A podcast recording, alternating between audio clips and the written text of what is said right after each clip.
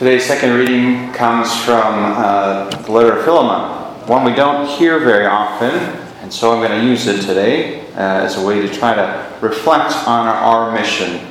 Um, in the letter, St. Paul is writing to Philemon, who is the master of a man that he has been kind of training in the faith. So Onesimus was a slave, he ran away, uh, met up with Paul, and Paul kind of brought him into the faith, taught him about the faith, and now he's sending him back probably with this letter, kind of saying, hey, this is this was your your slave, but now I'm inviting you to receive him back as a brother.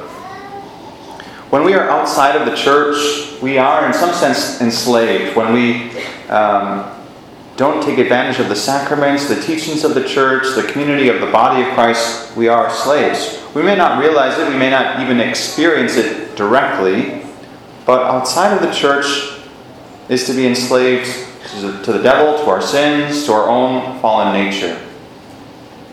What Christ offers us in His church and through His church is a way to freedom.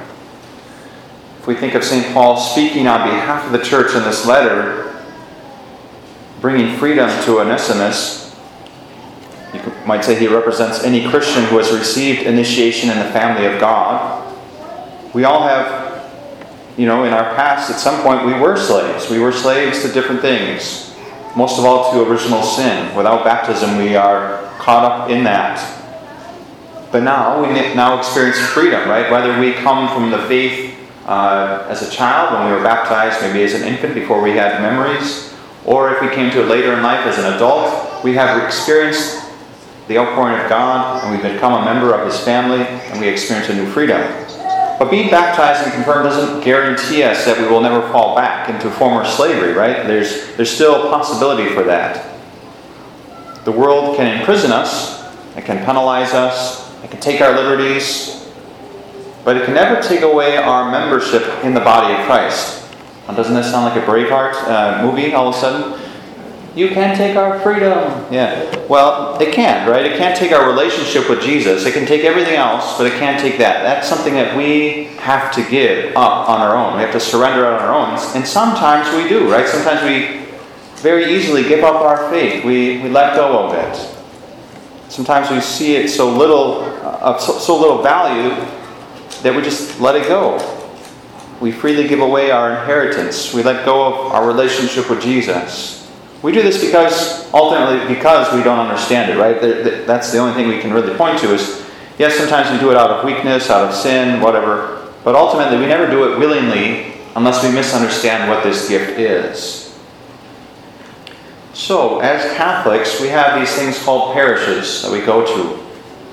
It's a place of worship, ultimately, where we come to worship the Lord, offer the sacrifice of the Mass together, enter into the life of Jesus more richly, more fully through the sacraments. But even before it's a place of worship, the parish has to be a place where we form people, right? We form people in the faith, help them to understand what is this all about? Because if we don't understand what we're doing here, we just come and watch other Catholics and kind of say, hey, now it's time to kneel. Now it's time to stand, sing a little bit. What, what is this all about? We don't understand it fully if we aren't catechized, if we're not formed in the faith. So the parish is really to be a place of formation, a place of forming others in what it means to be a Catholic, what it means to be a follower of Jesus, a disciple of Jesus. One of the clearest ways we do this is by catechesis, both young and old, right? We're never too old to learn something about the faith. This should be of great concern to all of us. Whether this is your home parish or you come from another place, you should be concerned about growing in the faith and catechizing uh, your children, your grandchildren, yourselves, your neighbors, your family, your friends. There's lots of ways in which we can do that, but ultimately we just have to have that awareness that I'm part of this, right? I'm part of the, the whole process of catechizing the world. We are all part of that. To be a follower of Jesus is to be someone who's convinced of Jesus and convinced that it's important to follow him and, and to worship him and to serve him. Now, most of our catechetical programs or faith formation programs or whatever you want to call them are sort of modeled on this idea that people have already met Jesus, right? We have met Jesus, we've become disciples, and we want to learn. We, we come wanting to learn. However, one of the most critical things that needs to happen before we can effectively catechize or form anyone is that they have to meet Jesus, right? They have to know who Jesus is and desire to follow him. Otherwise, it's kind of like, why? Why should I care about all this stuff that you're saying? If we haven't met Jesus or we aren't a disciple, that is a follower of Jesus, we won't want catechesis. We won't want to learn anything about who he is. We won't care.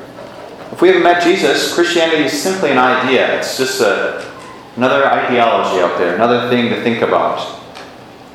And when we are required to make sacrifices on behalf of the faith for Jesus, we won't, right? We won't want to do that. Ultimately, if we haven't met Jesus, we don't know Jesus personally, Christianity for us will be about trying to navigate the ways in which how do I re- keep from being restricted to doing what I want, right? That's all Christianity will be, is just kind of this minefield like, okay, how do I sort of do what I want to do, but at the same time live this Christianity thing? And really, you can't, right? It's not possible to do that. Sometimes we try to live our Christianity that way. So, this is a problem. We have a formation process in most of our parishes that's developed for people who already know Jesus and follow Him. We have a whole lot of our children, our adults, our people that are here that maybe aren't interested in following Jesus. They haven't met Him, they don't know Him. And so it's kind of an uninteresting prospect for them to grow and develop more. A disciple is someone who is convicted of the truth that Jesus is worth following and that it's freeing to follow Jesus, that we're convinced of that, right? That to follow Jesus is not just a, a nice thing, but it's, I have to have this because it frees me from the slavery that St. Paul uh, shared with Onesimus, right? So we remember that we're called into freedom. And a, a disciple is someone who's hungry to, to grow in their faith. They want to grow and understand how to develop this relationship with Jesus. For them, Jesus isn't just an idea, he's someone they've met and they want to know more about.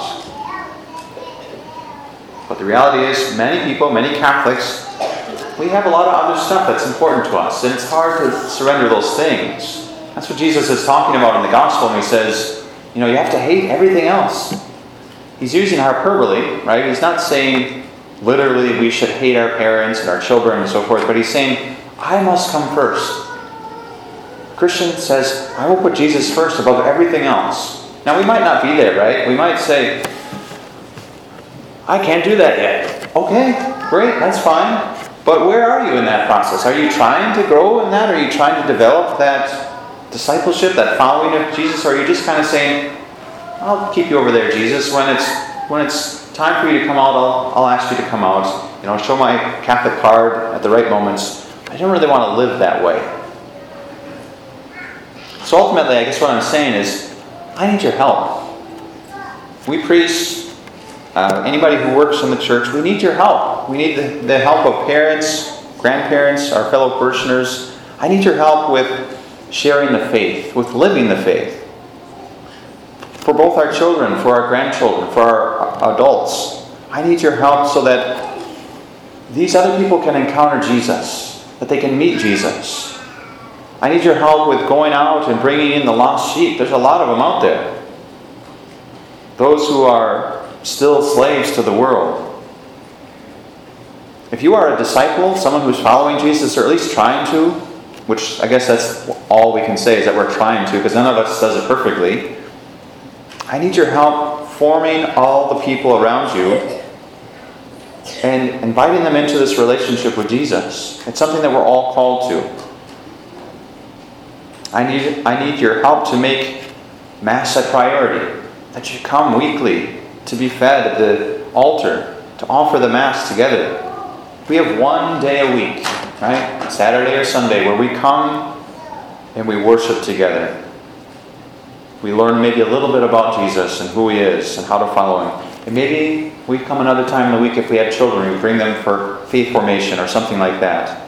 There's another time. So we have one or two hours a week to form someone in the faith. That's not going to cut it, right? We can't do that as a church. If that's all we have to form people, they're not going to be formed. So we need to do it not just here, but in our whole life, right? Every day, every moment of our life has to be lived as a follower of Jesus, a disciple of Jesus. All the, all the time, in between this Sunday and next Sunday, or this Saturday and next Saturday, we need to be living our faith as disciples, looking for opportunities to share with the world around us. Who is Jesus? Why do I follow him? I can't do this alone. No, none of us can. The more we commit to being disciples and living as disciples, the more genuine our witness will be. If we just come here to feel good a few times a year, a few times in a week even, but then go home and forget about following Jesus, we'll miss that opportunity to bring souls to Christ. I'm talking about the souls of your children, your grandchildren, your friends, your family members, my soul, your soul, all of us, right? We all want to get to heaven. We all want to be with our Lord. But that means we have to follow Him, keep following Him. And we're going to fail sometimes, but stay on the road. Don't be afraid to, to keep getting back up and following Jesus. St. Paul asks Philemon to free Onesimus. He's asking Philemon to be part of the body of Christ. On paper, he's already been baptized, it seems like. You can read that into the letter. But now St. Paul is asking him to show and demonstrate his faith in Christ by his deeds, by his actions. Most of all, in this, in this particular instance, by treating Onesimus like a brother, freeing him, no longer treating him as a slave or as property. There are plenty of people around us who are Christians on paper, right? They have their Catholic card or the Christian card, was baptized, but their hearts need to be revitalized. They need to be stirred into action and awareness. That's what Jesus is asking of us. You are like Onesimus, right? You, you've received the gift of faith. You're here. You're here. That's great. Now Jesus is sending you back out. You were enslaved, but now you have received that gift of freedom to share with others. So I'm asking you to set your children free, your family free, your neighbors free. We do this when we follow Jesus. We demonstrate our own freedom when we live as Christians, as disciples of Jesus. Because again, we, we can lose everything which the world can offer. All of that can be taken away. We ourselves can be in prisons, and yet we remain free. But if we give away our membership in Christ, we return to slavery. We let go of what this most precious gift is. Or if we despise our gift of baptism and discipleship, or if we don't hold on to it, we are slaves. We lead others into slavery by our actions, by our example, our own poverty, and our rejection of Christ. Here again, Jesus' own words. He says, Whoever does not carry his own cross and come after me cannot be my disciple. I can do it for you. Sometimes I wish I could, most of the time not, but I can't do this for you. You have to choose it. You have to want it. You have to desire it. And maybe, again, if you haven't met Jesus, that seems like a crazy thing to do. So if you are a disciple, I ask you to commit and submit to that yoke of becoming a greater disciple someone who follows Jesus. Accept the formation that is presented to you, whether it's here in this parish or wherever you normally worship. Enter into that formation that the church offers. Become part of the body. Let's see what Christ, what does he want to do in you? What does he have in mind for each one of us together as the body of Christ? Whatever it is, it's a beautiful life. It's a great gift. It's something that we can't imagine. Maybe in this life it's a carrying of the cross it's a struggle, but ultimately it leads to eternal life, which is our ultimate mission and goal.